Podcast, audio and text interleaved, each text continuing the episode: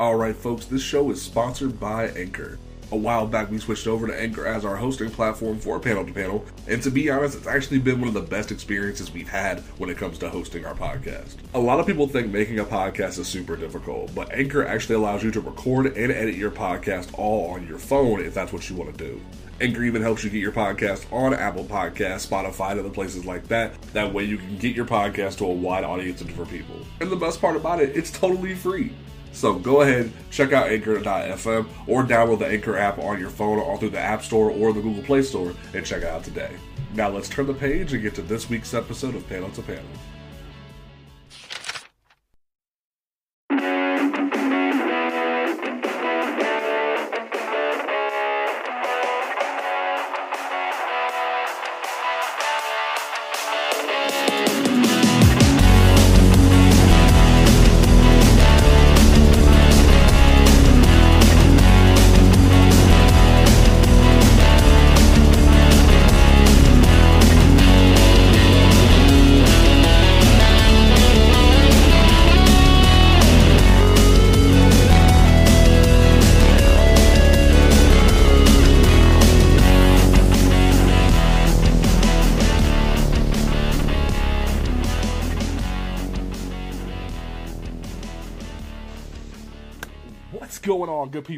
The internet? It is time for OnComicsGrounds.com's flagship podcast, Panel to Panel, where a bunch of folks shoot the breeze and talk about comic books and such. We are here live. Yes, that is live for episode three. We are here kicking it, talking about some good stuff that had happened in the comic book industry as of late. Um, Travis will not be here this evening because he is watching Endgame. Uh, we will be having a non spoiler discussion a little bit here about Endgame this evening. We will not be going into spoilers, so you are reassured you will not be spoiled about anything. So you can stay and have a good time with us here at Panel to Panel. Um, don't forget to follow us on Twitter, Facebook, and Instagram. Will li- like us on Facebook and follow us on Instagram at On Comics Ground. And don't forget to follow this podcast at PTP underscore podcast on Twitter. Uh, right, and to my right this evening, we have the amazing, the awesome, the, uh, our amazing senior editor and uh, PR director, Mary. How are you doing this evening? I'm yawning. I'm great. I'm just real tired because my wife and I got out of Endgame at quarter to five in the morning. Jesus. I mean, like mine, mine wasn't wasn't as bad as that. Mine was two because like randomly the whole like theater lost power in, the, in like the climax. But like uh, you you getting out of out of the theater at five, that's a little much. we originally weren't going to see it this weekend because you know just too many goddamn people but then it was kind of like a peer pressure thing that you know everybody else was going to see it and then we're kind of like yeah we kind of want to see it too so we managed to find decent seats the day of That's pretty good. Was it like a really packed theater? it was a regal cinema so they have those reclining chairs so the theaters are really really small. Automatic reclining seats Well, like I, I go to uh, Cinemark and they had the fancy reclining seats, and that one's actually pretty big. Yeah.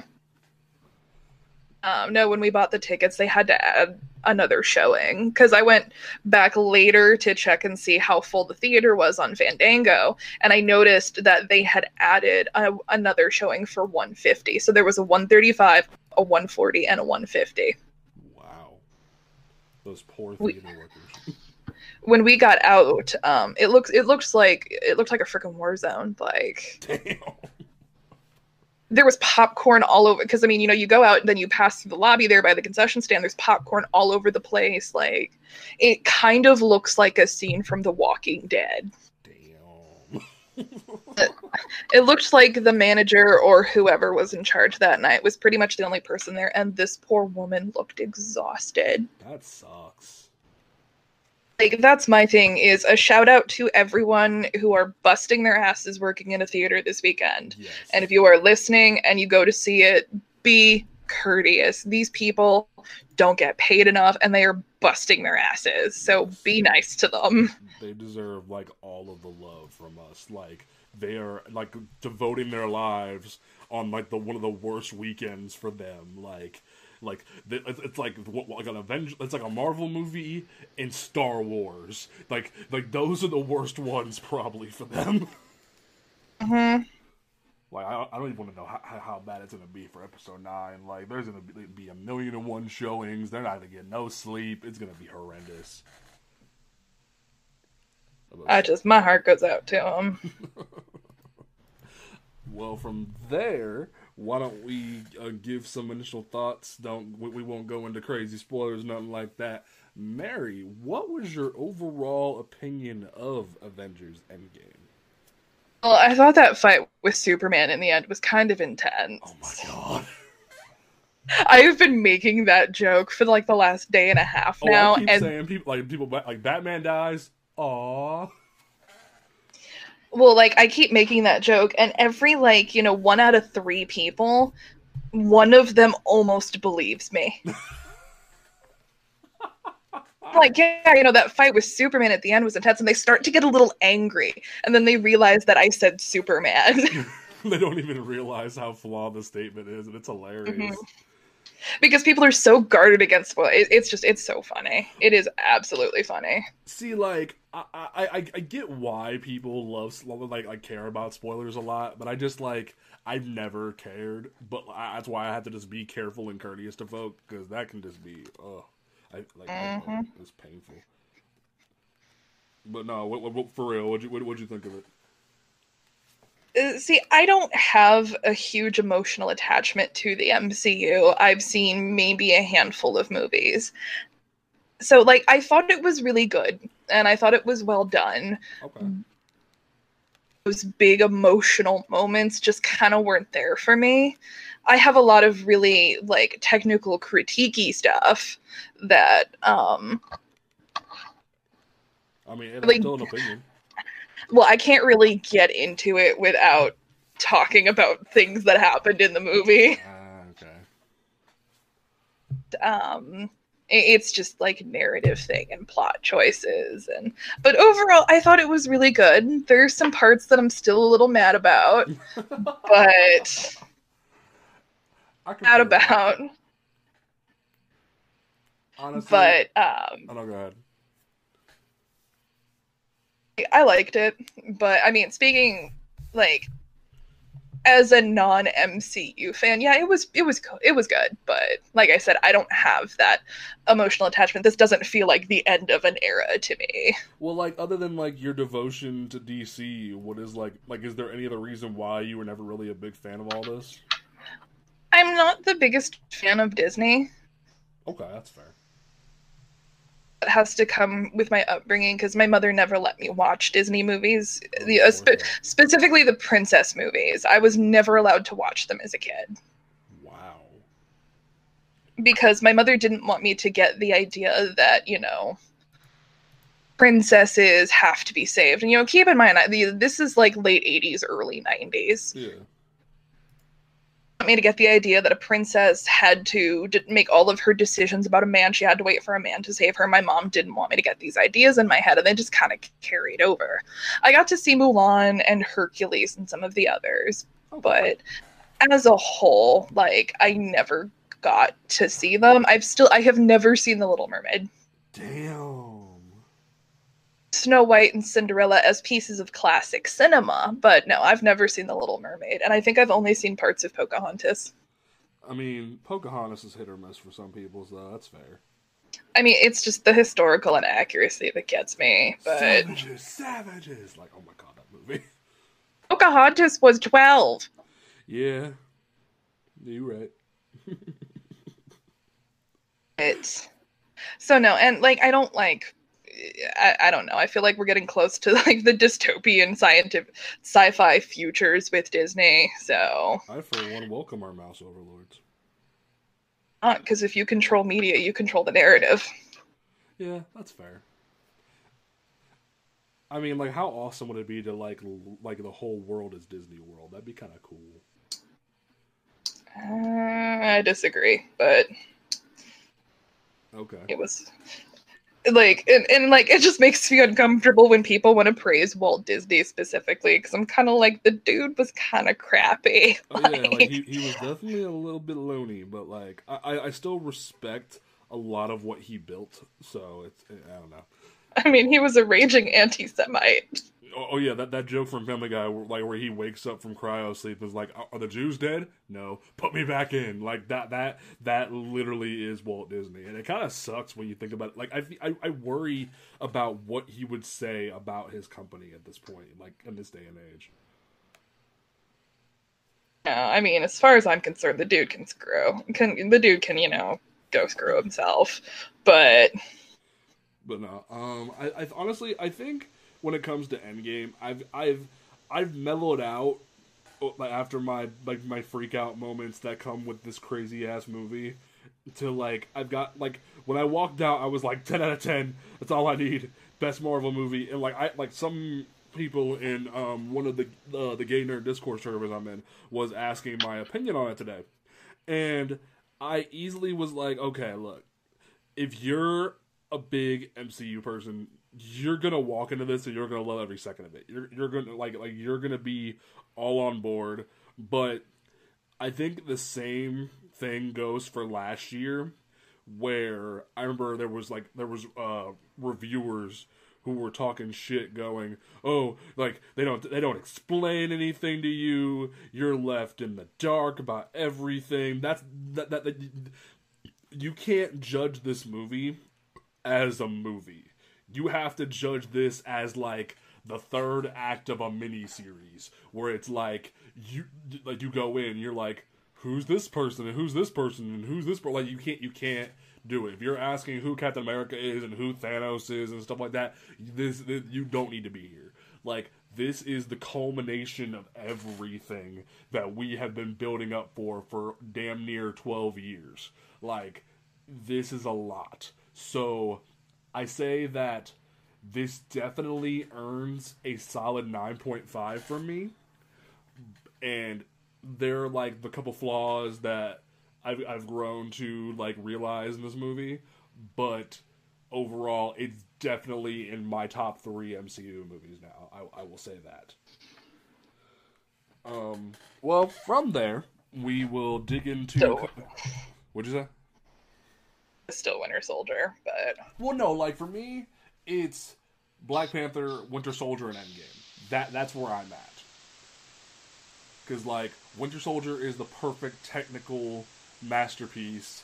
Black Panther is the realization of like my favorite Marvel hero to be like I I, I'm like the hipster. I was a Black Panther fan before you. Like I, I tell it to everybody like this. Like that was me, and so that's why Black Panther means a lot to me. And then Endgame was just like just so much. Like like that's why. Like so like from personal standpoint, it's Black Panther, Winter Soldier, Endgame, and then from a critic standpoint, it's like you just swap one and two. Like that's that's pretty much where I'm at. Like, does that make sense? Sense. All right, dope. Well, from there, we had this week we had the Will Eisner Comic Industry Award nominees announced, and like, um, Mary, do you want to give any any background on like like like who Will Eisner was and like all like the background with this entire thing? There was. Huh? You cut out. I said what like who Will Eisner was? Yeah, like like or like the whole and also like like where like when the award started and all that fun jazz. I can. Yeah, go for it. Now, keep in mind this information's a little out of date for me. okay, no problem. But uh, no, Will Eisner was a cartoonist. Is probably most known for The Spirit. Yes.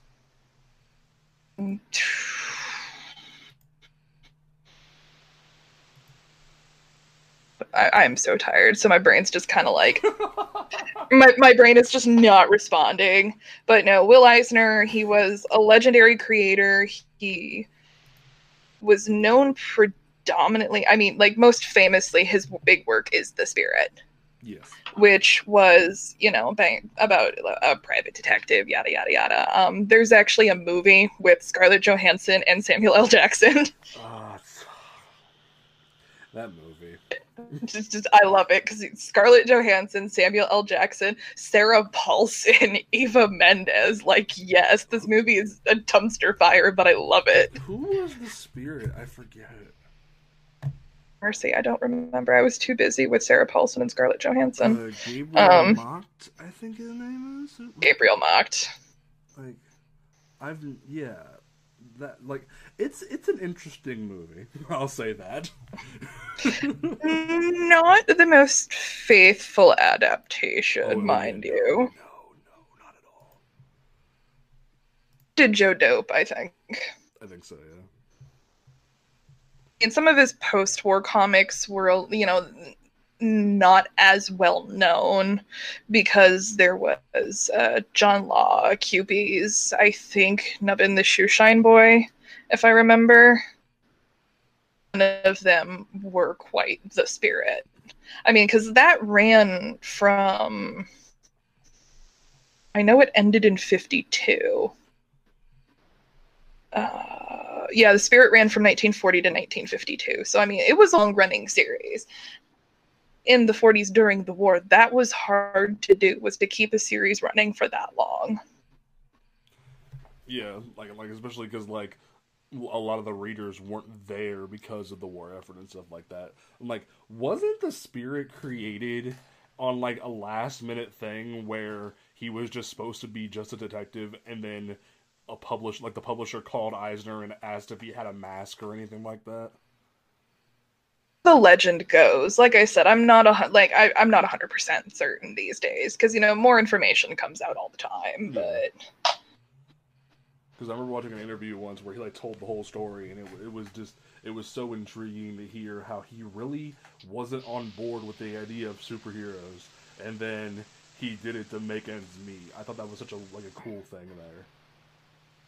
there are several old school creators. Uh, Adams Neil leaps to mind, um, who are not Neil Adam. I'm talking about Neil Adams, but are not.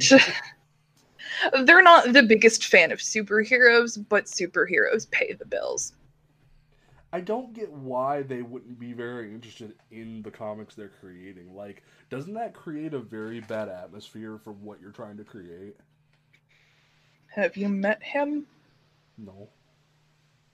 There you go. But um I mean, especially if you think about it in terms of like the 60s and the 70s, it was a very insular market. Comics then was not comics now. Fair enough. Comics now, you know, you the internet absolutely changed the landscape. I mean, Image and the introdu- the introduction of wide-scale indie publishers, not just some guy xeroxing comics in his basement. Like Yeah.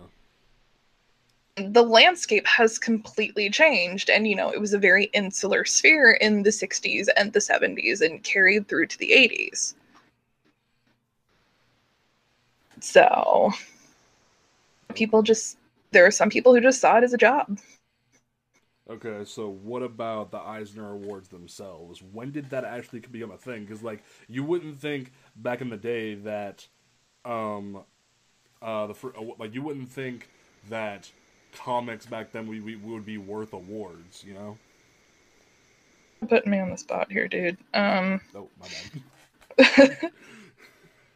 expecting to have to uh uh do an intro so i didn't really prepare but um the eisners and the harveys i believe were both created around the same time in 88 89 i could be wrong um I know that both were created as a response to the discontinuation of the Kirby Awards. Kirby Awards were discontinued. I just know that they were. Okay. um in the early years there was a lot of mix up and it took it took several years for the awards to get off the ground but um in terms of the how or why they set up i'm not 100% sure i think it was just kind of too Okay. I, I mean, I mean, it, it was set up because I mean, the Eisners are essentially the equivalent of the Oscars for comics. Like for like best writing or whatever is the you know comic equivalent of winning best actor like it is what a lot of industry professionals strive for there's usually a jury of five to six members that you know judge each individual thing so it's not as widespread as because i mean the oscars is made up of hundreds of members but with the eisners it's usually a pretty tight knit panel Words are presented at San Diego Comic Con. It's a really fancy gala. Um, you know, the fun place setting, people get really dressed up. I mean, it is the event of the year.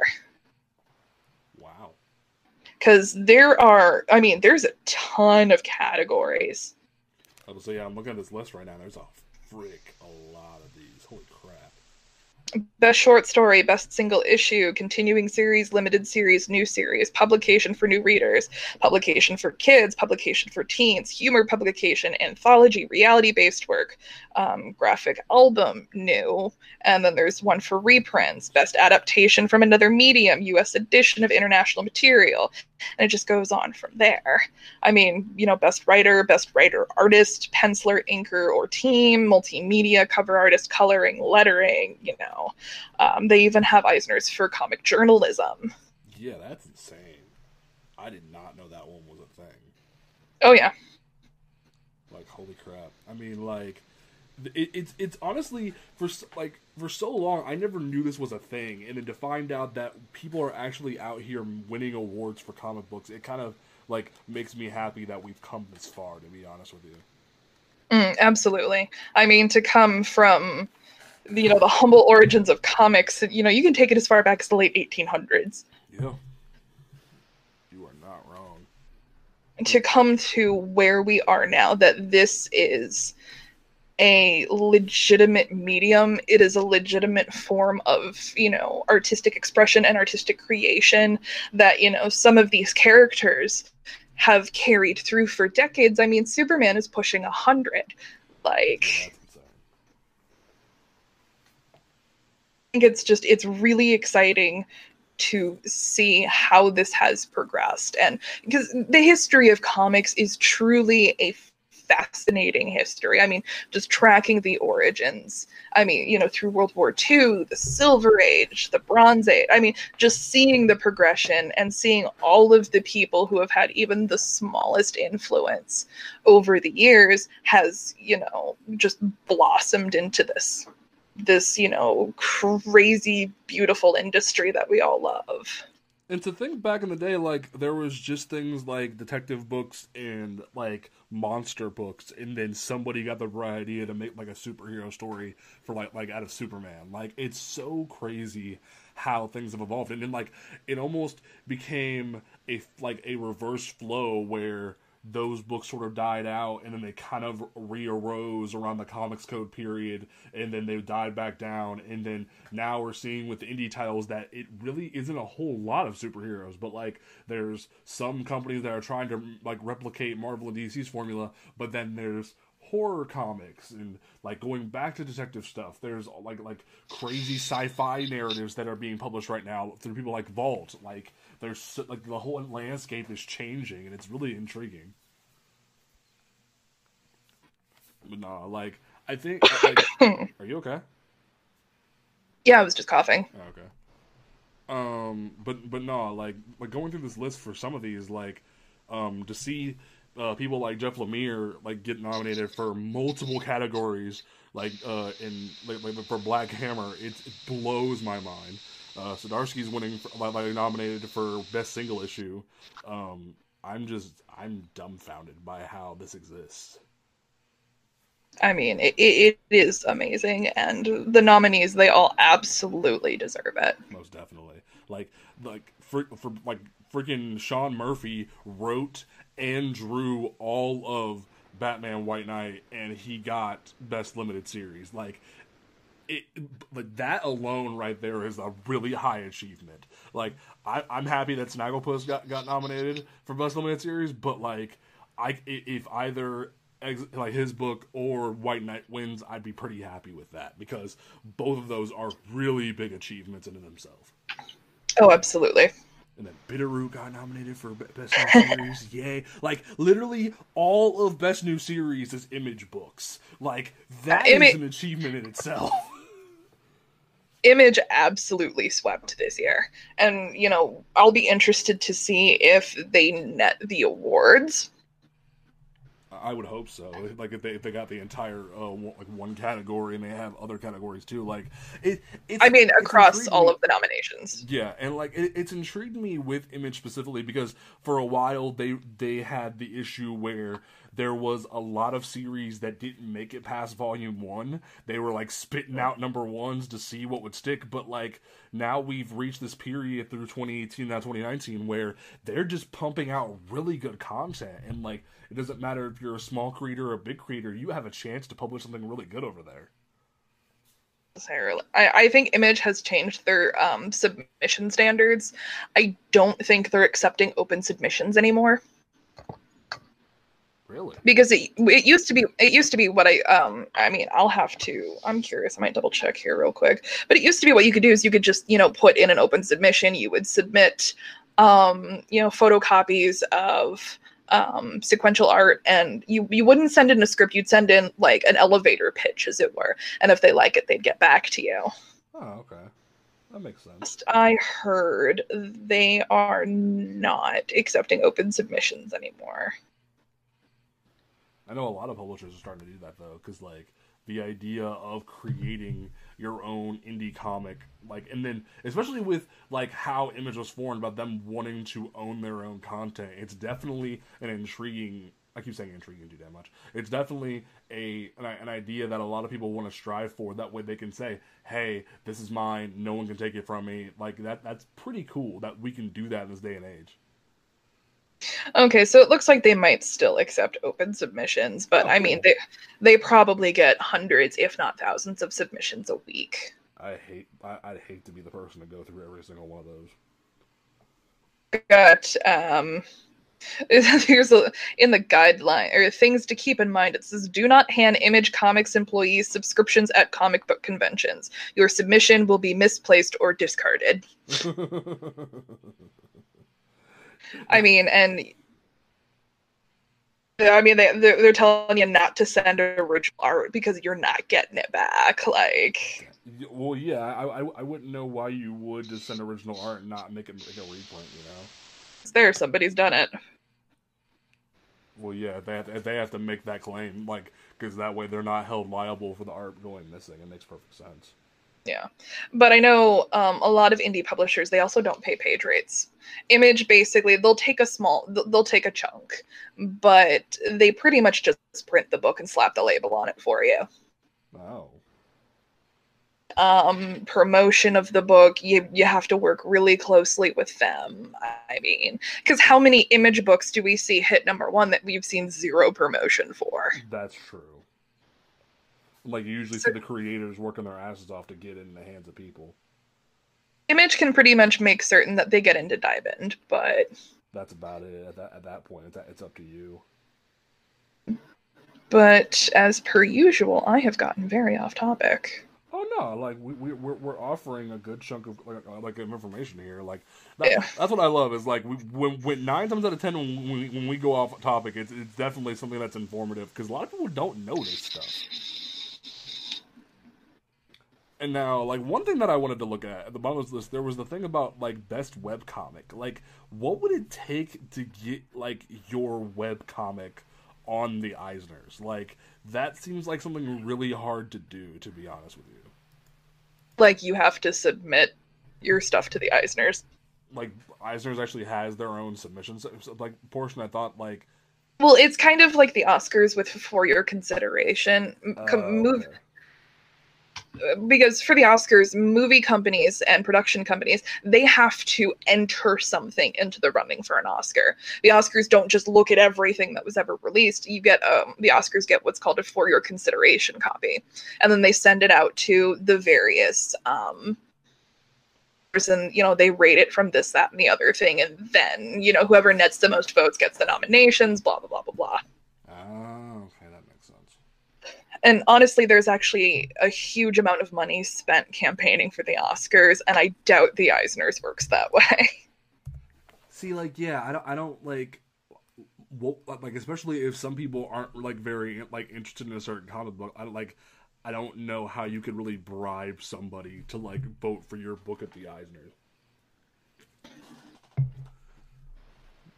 Um, you submit to the you submit your work to the Eisners. Okay, that makes sense.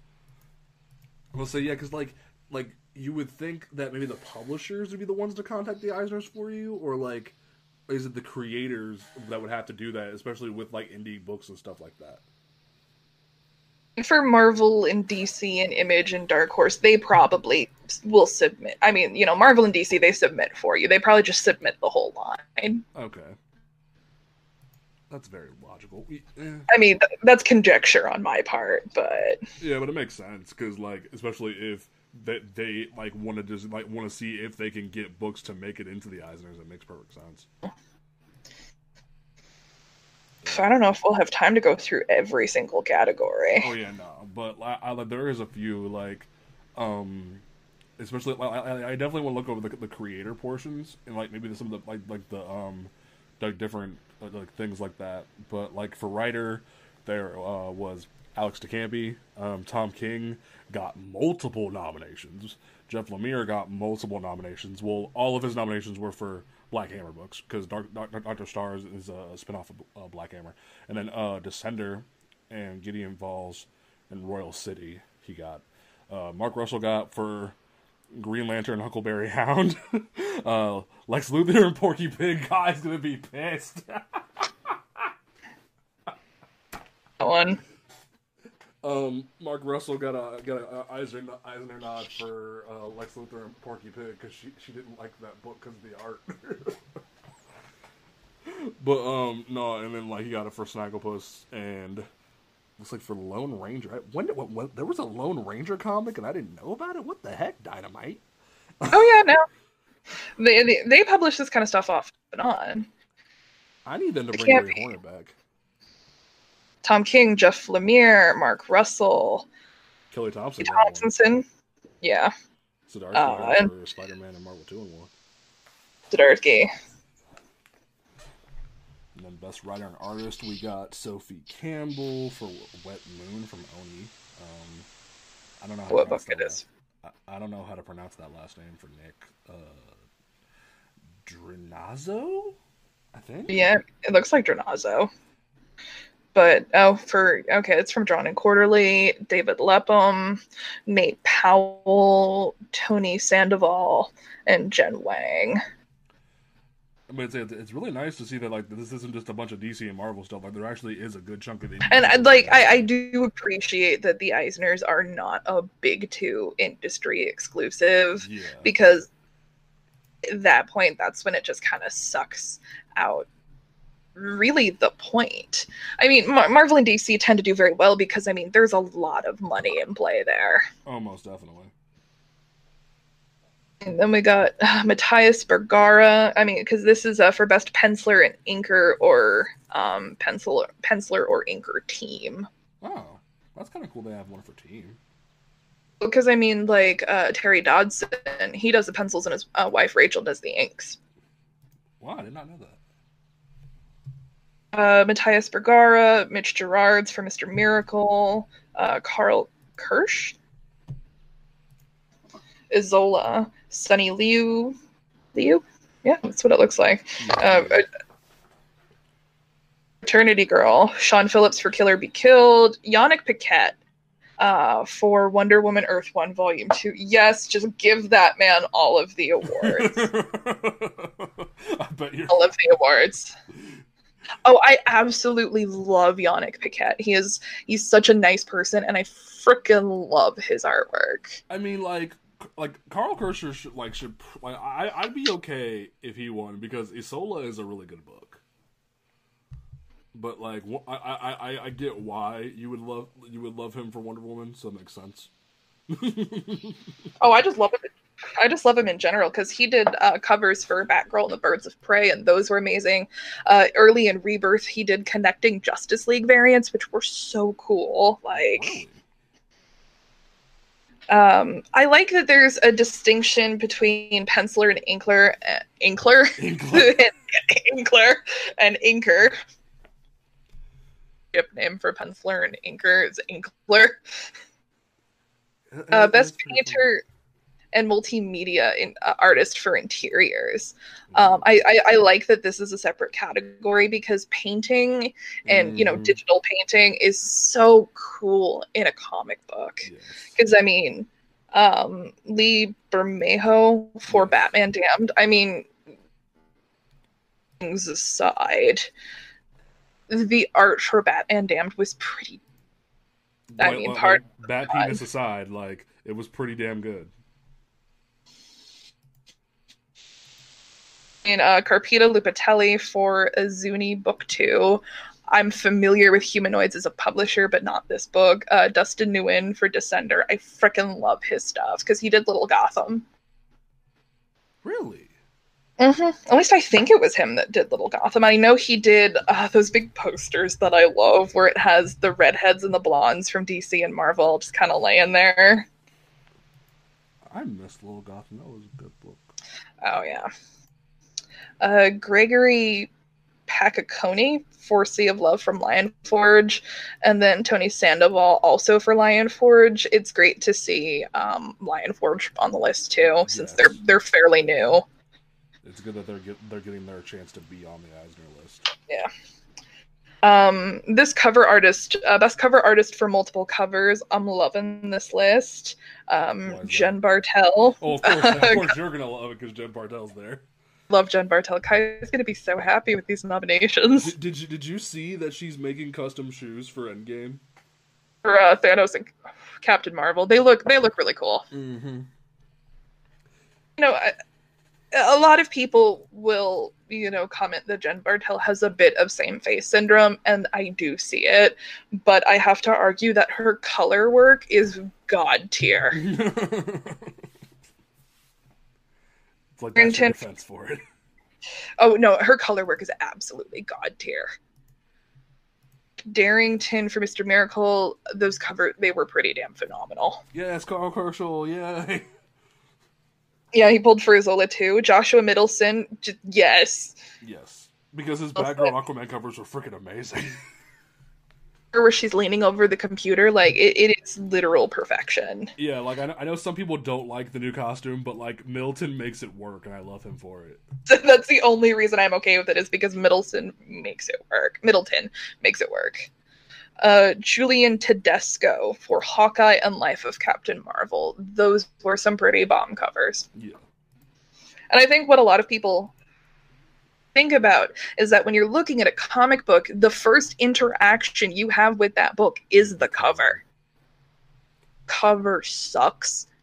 Like, because if I'm, you know, if I'm walking up and down the wall, if a cover sucks, I'm just going to keep going, kind of a thing. Yeah, Because like your it- first impression. And, you know, I, I feel like cover artists don't get enough credit. I mean, you that uh, Jenny Frison should be on this list. Yeah, he said that on Twitter earlier today, and I was, I'm like, yeah, her, her covers have been pretty bomb this year. Amelo, blah, blah, blah, Emanuela Lupacchino, at least I think that's how you say her name, uh, her last name, uh, should just win every year. She is one person, uh, Jenny, Jenny and Emanuela. They are two people I will just buy covers for. See, like, I'm not a big variant cover whore, but like, there's just some people that I love variant covers for. So like, I I, I get where you're at. Anka's kind of starting to tiptoe on that list too of people I will just buy covers for. I'm, I'm oh my god, I'm so excited for his Young Justice cover this week. I'm so excited.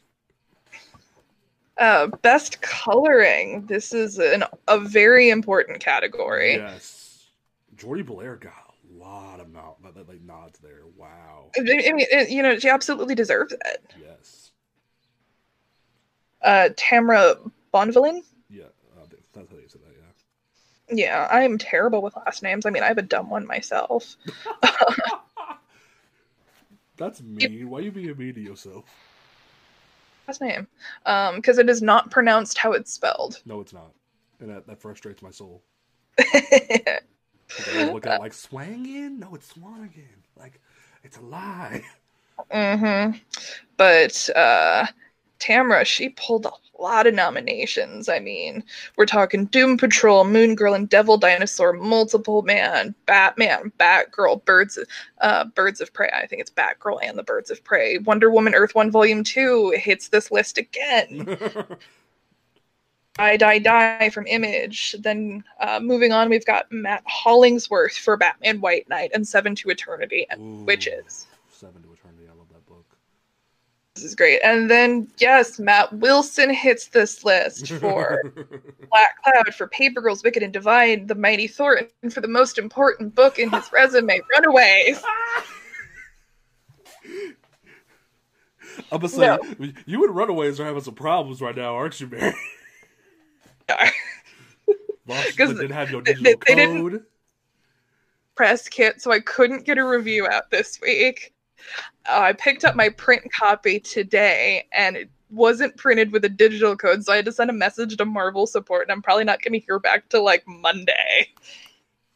But no, on Runaways has been phenomenal because I maintain my belief that Karolina Dean is a colorist's nightmare. Yeah, that rainbow shit. Oh my god. She's a literal rainbow alien, and the colors swirl. That, that, So, I mean- torture. runs where you know the colorist will just use three or four colors and move them around Mhm. not wilson oh my god his color work is amazing and i'm pretty sure he also does the colors for um don't quote me on this but i think he also did the colors for kris anka's two prints Oh wow. This run with wilson on the colors is really the first time we fully got the celestial aspect of her true alien form That's fair. Um, he is definitely probably one of my favorite colorists in the industry right now. Um, I feel like color artists don't get enough credit anyway. Oh no, So- don't. It's sad. Like they, they should get all the love. Excited because I mean there are some amazing names in this category, and you know I do love Matt Wilson, but I am legitimately torn. don't you hate when that happens? And speaking of people who are unappreciated, let us move to letterers. Oh my god, these people are the ones who pull it all together. Yes. You can have a great script, you can have fantastic art, you could have the and shading and coloring, but if your letters suck, it will all fall apart. Yes. I mean, and that that's really can be true for any bit of a comic book. Like if your colorist sucks, the book's gonna fall apart. Yeah, But for me personally, if the letters are bad, it like that's my problem is that is the thing that will ruin a comic book for me. And I'm not saying that t- to be like, oh, I'm nitpicking, ha ha ha. I'm saying that because it pulls away too much. I like my lettering to feel woven into the panel. yeah. I can It kind of looks like somebody, you know, photoshopped a big block text on there. I get really mad and then I can't focus. that. Oh, wow. This particular website that I'm looking at the listings from should have bolded the names. So, are you? Yeah, are you looking at the Newsarama one? Because the Newsarama one has has it pretty laid out pretty good. It's just the names um, aren't bolded. But we've got uh, David Aja for Seeds uh, from Dark Horse, uh, Jim Campbell for lot. Uh, Jim Campbell, oof, my god, at least 10 books here. Um, Breathless, Calexit, Grave Tracer, Snap Flash, Hustle, Survival Fetish, The Wild, Abbott, uh, Alice Dream to Dream, Black Badge, Clueless, Coda, Fence, Firefly, Giant Days, uh, Grass Kings, Lumberjanes, The Infertile, Compass, Low Road West, Sparrowhawk, Angelic, and Wasted Space, and those are all from pretty much different publishers. Well, yeah, like, let's say he had like a good chunk from Boom, good chunk from Black Mask, and like and then one from Image, one from Vault. That's a lot. Oh yeah, uh, Alex DeCampi finds herself on the list again. Bad Girls and Twisted Romance, uh, Jared Fletcher for Batman Damned, uh, The Gravediggers Union, Moonshine, Paper Girls, and Southern Bastards. Todd Klein, yay! Black Hammer, Age of Doom, uh, Neil Gaiman's A Study in Emerald, Batman White Knight, Eternity Girl, uh, Book of Magic, The League of Extraordinary Gentlemen, and The Tempest. I thought that book was canceled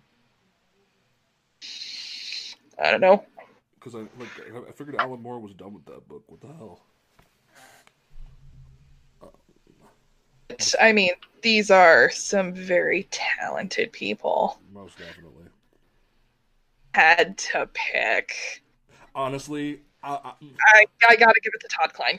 yeah, it's either Todd Klein or Jim Campbell for me because like like Todd Klein's work on Black Hammer, especially with the artwork on Black Hammer, it it can be really hard to like m- like, like make that flow into the work. So I, I mm-hmm. have to give him a lot of respect for what he does, like when it comes to that series. Oh, Have because I-? Yes, I have. I've read Black Hammer. Do you like it? Oh. Oh, you cut out. What'd you say? I really do. I like Black Hammer. So. I mean, as much as I love Jim Campbell because I love Giant Days, Todd Klein, I mean, um, I'm about to say yeah, like he he put some work in. Um, as comics related periodical journalism, we've got Back Issue, which is a huge magazine. Uh, it is a print. It is a print magazine. It is. It's an old one. When I worked in the shop, we used to get it a lot. Um, the Columbus Scribbler, Comicosity, Do Lab Magazine Zero, Panel X Panel. I mean, a lot of these are really established names. Yeah. Agnostic publications who do really great work. Because I know the team of Comicosity puts their freaking heart into that shit. Absolutely do, and I'm a huge fan of Matt Santori. I, I, look, I look at best comic related book for like two seconds and I see the League of Regrettable Sidekicks, and now I want to look that up. Oh, that is a, it is a wonderful book. I'm gonna have to look. Oh my god. A comic book implosion, an oral history of DC Comics circa 1978 from Keith Dallas and John Wells. Drawn to Purpose, American uh, Women Illustrators and Cartoonists by Martha Kennedy. I, I have seen um, bits of that book, and um, I need to get out and buy it because, I mean, I love comic history and I am all about women in comics. I'm gonna say yeah. That's, why- that's, that's why I love talking to you because you're just like a giant box of history, and I love it. Uh, Mike Grell, Life is Drawing Without an Eraser. Mike Grell is a legend. By Dewey Cassell with Jeff Messer. Um, anything about Mike Grell, I will probably read. Uh, Yoshitaka Amano, The Illustrated Biography Beyond the Fantasy by Florent. That's Gorges. Uh, translated by Laurie DuPont and Annie. I'm just going to say as Gillian. But no, Um, this is a very good listing here. To be honest with you, like I'm really excited to see around Comic Con what happens with all of this. Uh, best academic and scholarly work. I feel like this is an underrated category because comic books are a legitimate form of literature, in my opinion. Yes. A lot of people have been able to do a lot of really interesting academic things with them. So we've got Between Pen and Pixel Comics, Materiality, and the Book of the Future. Kashtan, Breaking the Frames, Populism and Prestige and Comic Studies by Marc Singer, The Goat Getters, Jack Johnson and the Fight of the Century, and How a Bunch of Raucous Cartoonists Reinvented Comics by Eddie Campbell, Wow. Incorrigibles and Innocents by Lara Saguisag. Yes. Oh, Sweet little c word. It's a sweet little cunt, the graphic work of Julie Doucette by Elizabeth Ann Moore. I mean, um, you know, a lot of these are because Aaron Kashtan Um, this is from Ohio State University Press, University of Texas Press, Library of American Comics. I mean, so a lot of the uh, Rus- uh, Rutgers University. So these are legitimate academic works. That's really awesome because like it because I remember like when I was in college, there was folks that were really trying to get comic books respected as literature. So to see all of this is really impressive. I mean, and there are um, even academic professionals who have made careers out of it, like Carol Tilley. Yeah. Um, she's a former Eisner judge. Uh, she's a uh, she's a collegiate level professor, and you know she spends a lot of time looking at comic books. That's awesome. That's freaking awesome. But now from there, I think like we we. There, there, oh what? There there are a couple of i mean there's a bunch of categories and getting into them we're to be here for a while so find the nominations on you know sites like newsarama they have a complete list yes. Definitely look through all of it because i mean there are a bunch of categories that we that you know we didn't get to. Best kids publication ages 9 through 12 uh, publication for teens 13 through 17 i mean there is literally um best anthology series. Um, I do want to give this category a brief shout out because for a lot of very important anthologies here because we've got Femme Magnifique, 50 Magnificent Women Who Changed the World, uh, Puerto Rico Strong, which was a that was really good. Um, it was a uh, charity anthology that helped with Puerto Rican Reconstruction. Twisted Romance was um, an anthology by Alex de Campi. Um, well, she edited it, but um, Where We Live, a benefit for the survivors of the Las Vegas of Las Vegas. It was um, after the horrific shooting in Las Vegas. Um, so, I mean, these are some amazing anthologies. If you can pick them up, please do it. Yes, most definitely. I remember reading yeah. Puerto Rico Strong, and it was a very good book. Mm. It was released previously, but Puerto Rico Strong and uh, Reconstruction. Yes. They're both very good. But yeah, so definitely seek out this list, like, because hopefully, like, like, well, not hopefully, but like once these, uh, like, the full winners list comes out and like w- when San Diego Comic Con happens, we will revisit this because they definitely deserve all the praise for the work that goes into all of this. So I, I want to jump back to best continuing series here, and we, we can kind of we kind of duke it out from here, because for best continuing series, um, at the bottom nomination, James. Hold on, hold on, hold on. I'm, I, had to, I had to search it. Uh, for your reaction, look at the last book. Oh God. Okay. yes, because the nominations include. Doom, Gasolina, Giant Days, The Immortal Hulk, and Runaways. Okay, okay, hold on. So now, now, now, now Barry. Okay, like I, Let I, me I, have this. I, I understand where you're coming from here. I, I, understand where you're gonna come from because yes, Runaways is a great book. A lot has happened. At but, me. But here is the thing. I did not mean to make my chair go down. Um, there has been so much stuff going on in this damn book that Jeff Lemire is writing.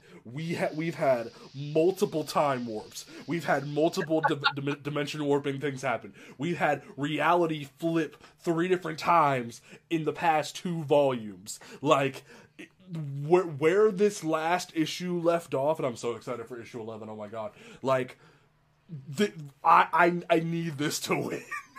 like literally like I, I still say Black, Black Hammer Age of Doom number nine will probably be one on my list of best single issues of the year because like it, it, it throws everybody in new realities and like the heartbreaking story that Jeff Lemire writes about a gay alien is so like oh and it's like only part of the yep. issue and it's just oh so like other book there's a gay alien. I know, but like, like, I, like this is different. Like, have you read issue nine?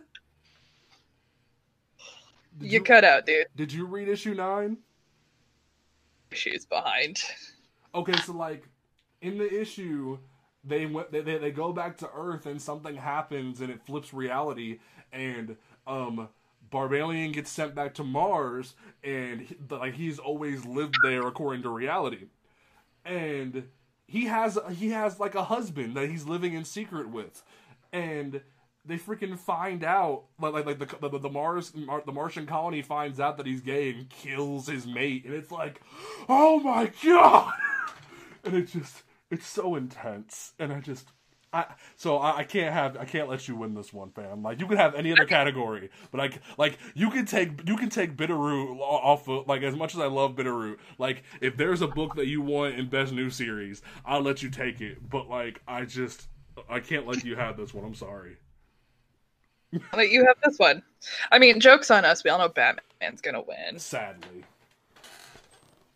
uh, Batman, Black Hammer, Age of Doom, Gasolina, which I have not read yet, but I've heard is fantastic. I love Giant Days. It is. Uh, it started out as a little slice of life book, but it has just blossomed into this, you know, forty plus issue series. Um, the Immortal Hulk, Al Ewing, he is amazing. Joe Bennett, uh, Ruy José is the rest of the creative team. But you know, I gotta give it to Runaways. I keep saying I, Immortal Hulk. I need to read it. Annoyed that um, Matthew Wilson is not included in the Runaways team for the credits. I am very annoyed by that because he has been the colorist consistently through um, Anka's departure. I'm not certain if he stayed on I know he's still doing the color work. Uh, no, as of this most recent issue, he has departed the book. Oh no! But um, I feel like he's still doing. Ever do. We we haven't seen her glowy yet, um, but I'm interested to see uh, what this new color artist will do. Triona Farrell is the color artist for issue twenty. Okay. I will have to see if I mean, I mean, th- th- this is just a personal thing. I'll have to see if she was the. Uh, I assume I should. For new series, I'm torn because like I want Bitterroot to win, but like I know Crowded is good. I know Isola is good. I haven't read Gideon Falls, but normally Jeff Lemire always usually has my vote, and I, and I've heard Skyward is really freaking good. So like, I I, I really is very good. It, it, I mean, the art looks amazing for Skyward. It absolutely is. So like, like okay, yeah. So this. Like if like if you if you put a gun in my head, I, would probably like vote between Isola and Bitterroot because I know both of them are freaking amazing, and Brenden Fletcher has been working his ass off. He absolutely has. So like, Abs- I don't know. Like the only one I'm, I'm not a big fan of is Man Eaters. Like I love Chelsea Cain. I, I like I, I love Your Mockingbird, but like I, I am sorry, I, I'm not a big fan of it. it. It was a little difficult for me to get into. Yeah. this is a I mean, best new series is a tough category for me because Bitterroot is good. I freaking loved Crowded. Um, Gideon Falls, Isola, uh, Man Eaters. Crowded is actually was optioned for a movie by Rebel Wilson. Wow. From the last news that I heard, intended on directing and starring in it. That's um, oh yeah, I mean Christabella, Ro Stein, Ted Brandt. Uh, it, it is a great team. It's a fun concept. I mean, not a fun concept because it's crowdfunded assassinations, but yeah, that's oh my god. A lot of these new series have such interesting concepts because you know Skyward is about a story that takes place in a world without gravity gravity has just ceased on planet Earth. And, you know, a lot of people floated up into the atmosphere. Mm-hmm. And it's it's about the people who are left. I don't want to get too much into it because there's some big fun mysteries and twists, but and then like Isola, like that entire book of like a like a person who has to like escort the queen of a nation to uh, like to her destination, and she's a tiger. Like she was transformed into like the tiger, and it's just this entire adventure series. Honestly, Isola gives me a lot of what's the one freaking image book that everyone freaking loves that I, I I keep never reading. Saga. Yeah, like like it, like the art definitely screams saga for a lot of people from what like from what I've read on the internet. So I on like if I, I say if you enjoy saga, you might like Is- Isola. I read I I've read the first like three or four issues and I've loved every t- like every time I read it. So that's just me. I think Bitterroot is one of the be- the best books out in comics today. So like I really want it to win.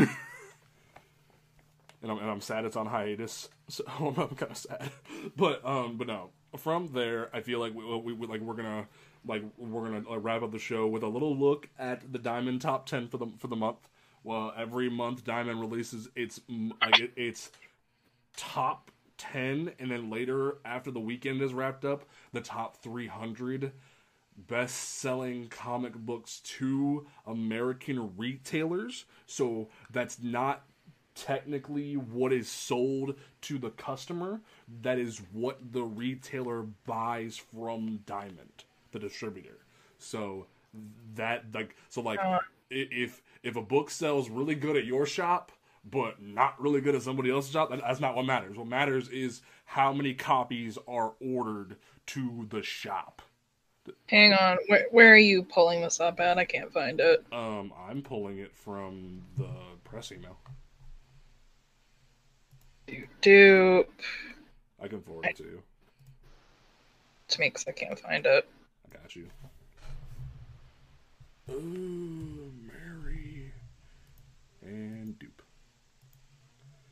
And then when, when you open it, you just scroll to the bottom and hit the uh, view entire message button. Okay, just, let's just vamp here for a minute. Do do. I'm gonna say for what it looks like, DC was March's top publisher in dollars with a 36 a 36 uh, uh, 0.2 percent market share, with the second. With a, uh, go ahead. Are we sure? Just want to pull it up real quick because I don't want to talk about anything that's under embargo. Oh no, we're good. Like the, like everything that I- that I sent you is, is free of embargo. Like it's the top 300 that's under embargo until Monday. Okay, okay. Like everything here, we can we are free to talk about and have a good time. No alcohol required. But yeah, um, DC was March's Oh. top publisher for uh, for dollars. Okay, it's this Ultra released until the 26th. Yeah. And then um, it was second in units with a 34% market share. Marvel was the top publisher for units with 40%, or for 40.94%. Um, the second in dollars with 34.6%. Um, Image was third um, with a 9.63. That's how big of a difference. Like, because you have Marvel and DC fighting for, like, the biggest piece of the pie so th- it's almost half and half for them with such a small cut that everyone else fights for. And it's mm. so intriguing to see like who who gets that third spot. Nine times out of ten, it's Image, but occasionally Dark Horse or Boom will slide up there, and it's kind of funny to see how it works because you have Boom that hits the 2.9%, IDW that hits the 3.9, um, Dark Horse that got the 3.26. Like the the number climb is very like interesting to watch. Um, Let me put let me put this in perspective for some people Sure. because you know I worked in the retail side, so these numbers they make too much sense to me. Um, dollar share and unit share. A dollar share is who made more money that month. Unit share is who sold more books that month. yes, Got a higher dollar share because Detective Comics was what a nine ninety nine book. mm-hmm. Marvel had a higher unit share because they shipped more titles. Mm-hmm. it's a bit of a it's a literal numbers game but i can see where that can be confusing for people who aren't familiar with the concept so i just kind of wanted to break that down a little bit yes, comparative sales is uh, that one really doesn't need gotten into because that's a lot of contradictory stuff that really only makes sense if you're looking at a diamond order form yeah. Um, for for like well, we well, uh, DC had seven titles in the top ten. Uh, we had One Thousand that just holy crap. Um, doesn't, I was say doesn't say, uh, say on this list, we uh, I think we will we will be able to tell people on Monday how much Detective got in terms of units, but in term but but it, it, it got number one. Uh, Batman Who Laughs the, the, the Grim Knight number one. I think it's I think that was a one shot.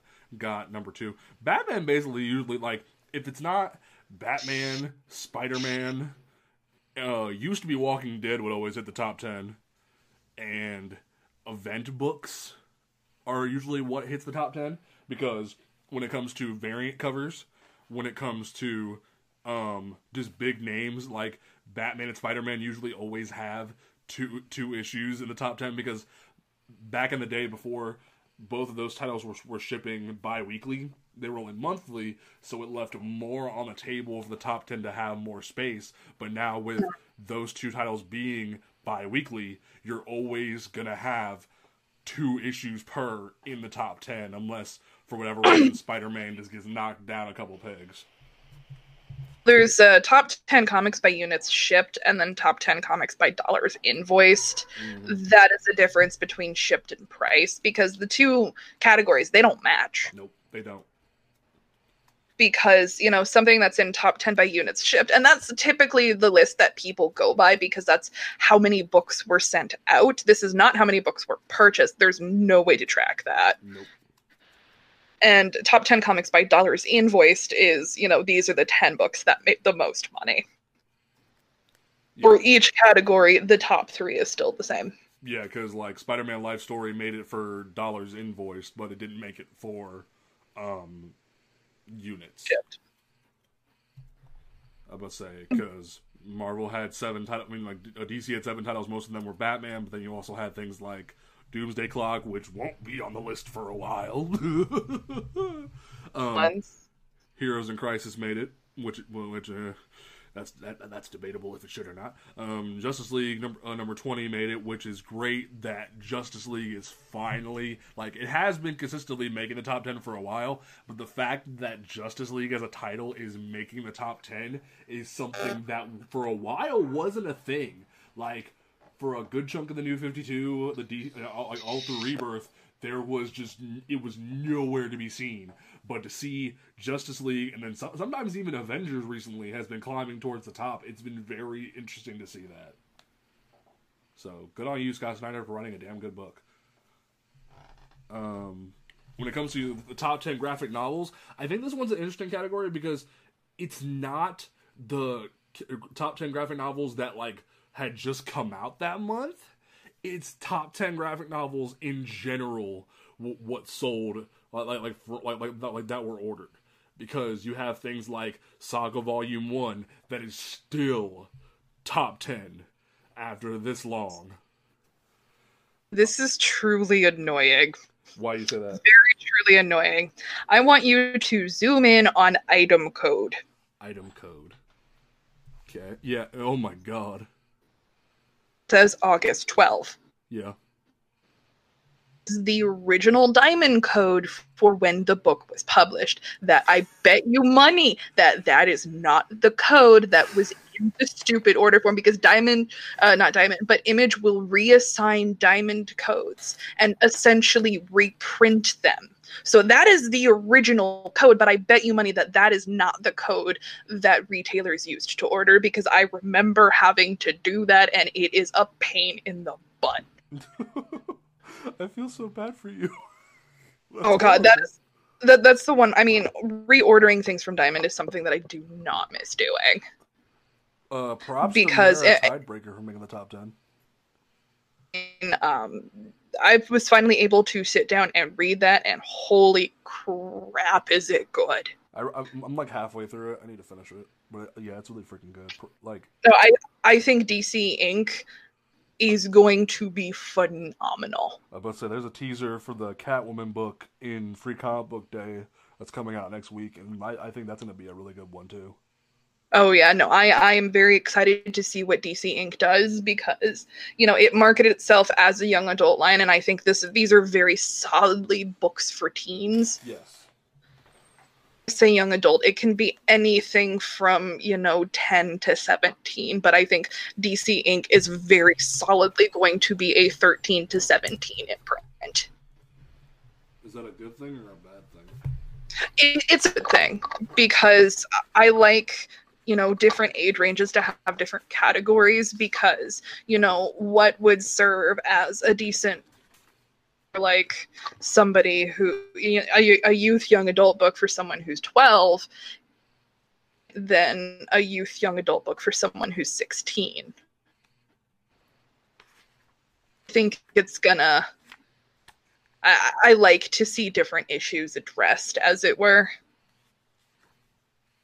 Th- that's just a personal thing like I'm gonna say well because like I'm currently flipping through my copy of like the first I think it's the first chapter of Catwoman Under the Moon by uh, uh Lauren Myracle and honestly I'm I, I think this book's gonna be pretty good for kids or for teens because like it a teen book because um I've read the advanced copy that we got yes our press pack and holy shit is it good. So good. like props Like, it is not- this is this this is good Not a book for anyone under the age of like 13 or 14. Oh, no. Absolutely not. no, no, Well no there's there there are very um disturbing themes, there's some instances of self-harm, yeah I'm getting a little too far into it. But no, this is firmly a book for teenagers, and I think that that by and large is a relatively untapped market if you look at the full range of Scholastic. Yes. So props to DC for like actually creating this because like this could actually be a good thing for young adults. Um. Yeah, but say yeah, because like uh the like so de- so definitely like if you do look on sites like Comichron and Newsarama for like the listings for top ten graphic novels, don't be surprised when you see things like Walking Dead and Saga Volume One's Monstress Volume One. Like there is some new stuff like yay Remender seven to eternity volume three hit the top 10 yay but like i know not, not everyone's a Remender fan but that's in my count yay But I mean, the, the tricky thing with uh, graphic novels and trades is that they're constantly being reprinted. yes The trade is reprinted as a hardcover, and so I mean, they're constantly being reprinted. that can be very Money that pretty much every month there is a volume of Saga that is on the list. but say, does walking dead always make the graphic novel list the 10. I'm trying to find that It looks like the big Walking Dead comic boom may have dropped a bit. Um, it sells much better in trade and in omnibus than it does in. single issue. I've noticed that even the single issues have kind of started to drop off a bit in favor of the big hardcovers that they do, and then the monstrous like hundred issue omnibuses that they do. wow Slightly larger library hardcovers tend to sell the best because they're they're- sturdy, they have a decent number of issues. Image does them a lot for some of their series. Um, I've got a couple from Lazarus over there on the bookshelf, and these are some sturdy suckers. um what you call like dark horse's library editions are freaking amazing Of course, library editions, they're no joke. They are no joke. you can beat somebody over the head with one of them suckers 10 graphic novels and trades by dollars invoiced translation these are the expensive books Yeah, like Savage Sword of Conan. That that uh, is like the the original Marvel Years omnibus. It's hundred and twenty five dollars. they put Earth X out in omnibus form. Oh my god! Because it may damn Seven to Eternity got for uh, like top ten for uh, dollars too. Holy crap! Yay! Good job. 80 years of batman uh detective comics 80 years of batman like that was gonna edge out because detective was a huge huge huge thing Well, yeah. oh i mean it was the whole action 1000 thing all over again Yeah, they, they set themselves up for that win. So respect. Toys games stuff I will say, that- yeah, like from there, like it's just the toys and games list, so like that's not that big of a deal. But like Oh wow, Kingdom Hearts toy one. but no, like, but no, I, I I like the idea of going through this because it definitely gives people a perspective of what's being sold.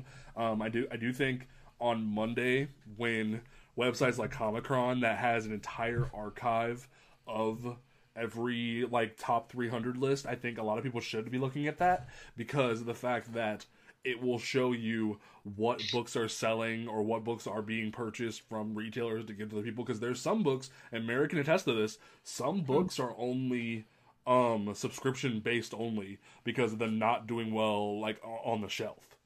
So if you're looking at a big two publisher um and, and this is really a thing with the big two exclusively is um, if a big two book has dropped out of the top 100, that book is in trouble. Because it, the standard used to be for Marvel and DC is that if a book dropped between 20,000 issues or units per month, um, that was considered the danger zone. 15 started started kind of becoming the new standard when sales dropped a few years ago. But I'm noticing that there are some books out there that are limping around it under 10,000 copies. Uh. Dinosaur, that book will never be canceled. Well, yeah, because it like it does better in trade, so it just kind of floats there. Like, but I mean, yeah. are some books that are that are limping under 10k that's the just kind of, uh, and unfortunately for a book that I love so much, like Runaways, I've been a huge fan for you know fifteen some odd years now. Um, it, the last number I saw is that it was limping under ten thousand, and so I'm kind of sitting here chewing my fingernails, waiting for that cancellation announcement to drop, or for it to just not be in solicitation. That's gonna suck that can, uh, you know, segueing away briefly, I think that these numbers that we're looking at now can kind of tie into a previous discussion that we had about the issue of comic piracy. Yes.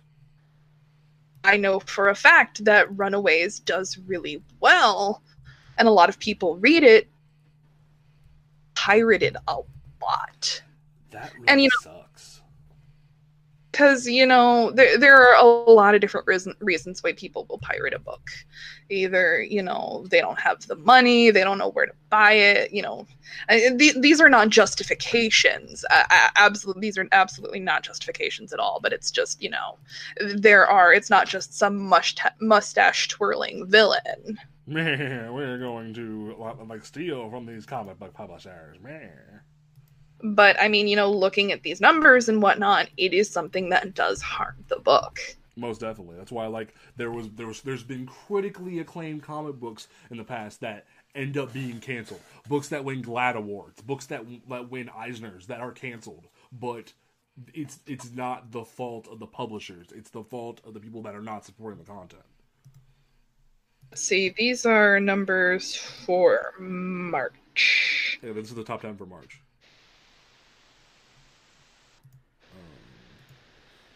Must say like we we technically can't talk about the numbers until Monday, like not like what the sales chart is. But if you go to comichron.com, if you look at last month's charts for like like like the big like the top 300 for February, if you go and look, they're like think what was Runaway if I remember. Up. Runaways, like Runaways is stuck at 9,700 that's not good. like, um, yeah, like the, like but there's, just, there's indie books like TMNT and Black Hammer that are doing better than Runaways. That's not good, people. There's a big, I mean, oof, a lot of these because I mean, you know, these are the numbers from February because um. 100 uh, for February was Green Arrow number 49 with 17,000 copies. And then there is a pretty steady drop. Mm-hmm. Yes. Ooh, Shuri. Is Shuri a mini? Shuri, Shuri is a mini. Mini. Um, Guardians of the Galaxy is at 10,000 and it's written by Donny Cates. What in the hell? How is that that low? It might just be the new team because it's not the movie team because that that's a low ass number. Holy crap! Or is it seven thousand copies? what's at 7,000? here's uh, th- this is where I wanted to find. Out of three, out of the top 300, Moon Girl and Devil Dinosaur was number 222. Uh, for Moon Girl and Devil Dinosaur, number 40, number 40, with 5,599 copies pre-ordered through Diamond. That right there is a testament to if it sells in trade, they will keep it on the shelf. yes. And once you dip below the top 100 um it's when you start seeing a lot of the indie titles come onto the list hmm and now the whole under 15 cancellation danger zone that's really only applicable to the big two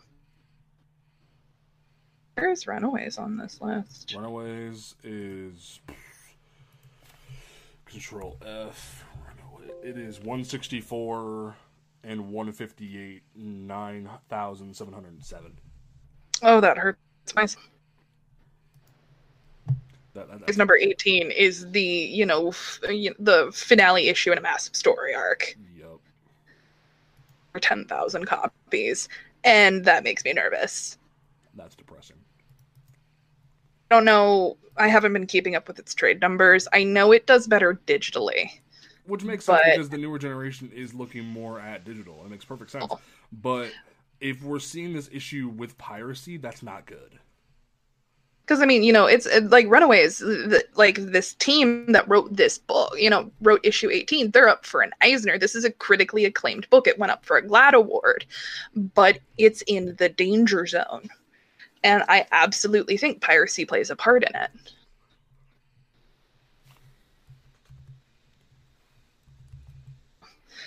you know tracking comic numbers it, it seems like an odd hobby but um it definitely lets you check the you know keep a finger on the pulse of the industry Yes. and seeing what sells and what doesn't the big you know batman and spider-man and x-men like they're always well maybe not x-men but they're always going to sell yes. interesting is that Wonder Woman is 26 and 27.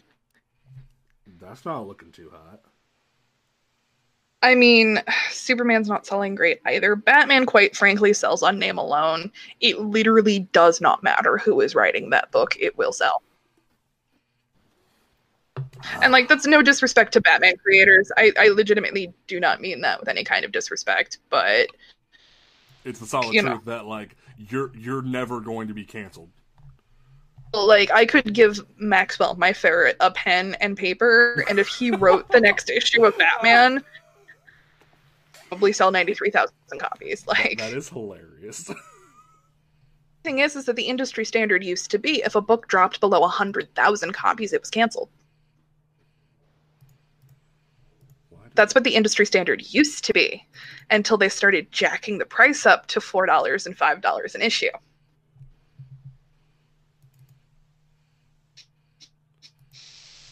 That's crazy. And if you went back to the industry standard of any book below 100,000 copies got canceled, there would be one book for all of February. And that is The Batman Who Laughs, which sold 101,000 copies. That is depressing.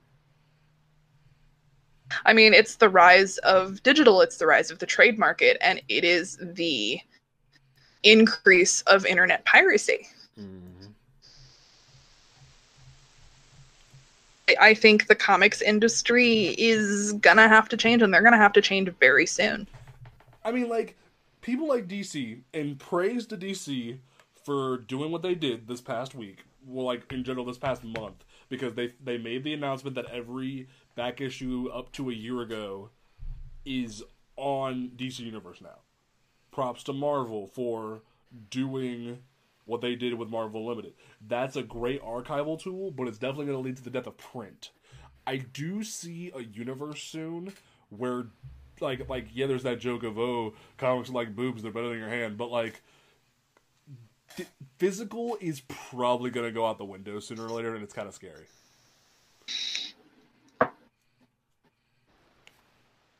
And it, it is it is sad to see because you know comics if you look at it single issues they're really no different than any other kind of magazine Yeah. Comic single issue is technically a magazine. It's it's worth about twenty minutes of entertainment. So like you're literally paying three to five dollars, like especially for like Marvel books, five dollars a pop now for twenty minutes of entertainment. It's it's looking pretty bad for, from like an average standard. You're lucky. You're lucky Victoria's not in the room when you said that because she would have just looked at me and went like, "You know what? We're not buying these anymore." I mean, because you know, I picked up my Wednesday books today. I got um, these are my books from this week. I got uh, Doctor Aphra, Runaways, The Forgotten Queen, uh, Age of X Men. One of I think it was Extremist, Dial H for Heroes, Action Comics, Wonder Woman, Justice League Dark. I was supposed to get War of the Realms, Uncanny X Men, but I have to go get that tomorrow. And you know, all of the no, they just forgot to put it in my box Oh. books are four dollars a piece. Now, I got a pretty decent discount because I have a subscription pull box. And in order to entice people to set up pre orders, there are a lot of comic stores that will offer you a discount. Mhm. And so for each $3.99 book, I pay $2.79. That's pretty good. So my books uh, today were $22.32. Um, that's one of the big reasons why I do stick with print. I'm I'm a hopeless collector, but at the same time, it's also actually much cheaper for me. The print issues and get the discount, and just have to deal with storage issues. Yeah, because a lot of people don't want to put up with that storage. They're like, I got five long boxes in a, in a, store, in a short box for my Star Wars books. Like, not everyone can do that. Should uh, tweet a picture of what my desk looks like because I haven't put my books away in like two months. They're just stacked up on my desk. Oh, there's like 20 single issues stacked up on my two long boxes that I haven't put away yet. That like I think some of them, some of them are bagged, some of them not. I need to I need to finish bagging and boarding. But no, through. I have at least 220 books here on the desk. that's a Uh, Mary has problems. We're bagged and boarded, and you know I have like Wonder Woman in the my like two bags. I need to try and order more of those, and then I've got my books from today that I still need to bag and board, and which out my Runaways books in the frames. But no, I think Mary and I have gushed about uh, our love of comics enough. Um, For we- today, we're, we are starting to ramble. we are going to go ahead and wrap up for the evening. Don't forget to check out this podcast on YouTube if you it- like for the archival purposes for all of our episodes, including our other uh, show, uh, Living on the Edge, our Spider-Man podcast. I've been uh, like guest starring on that with Ian, not Ian, um, Alec to talk about um, talk about everything going on with the Spider-Man movies. So check that out. Um, don't forget to follow us on Twitter, Instagram, and Facebook at On Comics Ground. Don't forget to follow the the podcast on Twitter at PTP underscore podcast. Um, you can follow me at James C. Portis three. It's on the screen. You can follow Mary at Sapphic Geek on the screen. Um, because I was I was cool and I figured out how to do that because I'm awesome. and yeah, like, like like that way if I ever miss it, it's right there. And then am I, am I forgetting anything? Um, no, I am not. Um, actually, yeah, I am. Don't forget to check out our website, oncomicsground.com, with hyphens between the words. That way you can check out all of our reviews and op-eds and all of our amazing content. Kai, our senior editor and um, um, fr- uh, creative director, she has been working her ass off at the at Calgary Expo this week this weekend. She has been uh, uh, talking to so many creators, so many cosplayers. If you are at Calgary Expo this weekend and you have seen Kai, she is working her butt off. So props to her. Thank you for That her. woman for- is the definition of the word hustle. If you look up hustle in the dictionary, it will be Kai's picture. Because you know, cannot sing the praises of her enough. She has been busting her ass. She is the heart and soul of pretty much all of our operations right now. Yes. And so if you are at Calgary Expo and you have seen her, tell her that, you know, James and I love her very much. Yes. and we are going to go ahead and wrap up. Mary, what is your closing statement for episode three? Oh, you cut out. What is my what? What's your what's your closing statement? Uh, my closing statement um, Runaways is going to win for best continuing series. No, it's not. Um, is I, I don't know. I smell a twit. I smell a Mary versus James Twitter poll going on here. Oh, Um, fun. So yes, uh, Runaways for best continuing series. We're gonna James and I are gonna be fighting this one out till San Diego. Yes.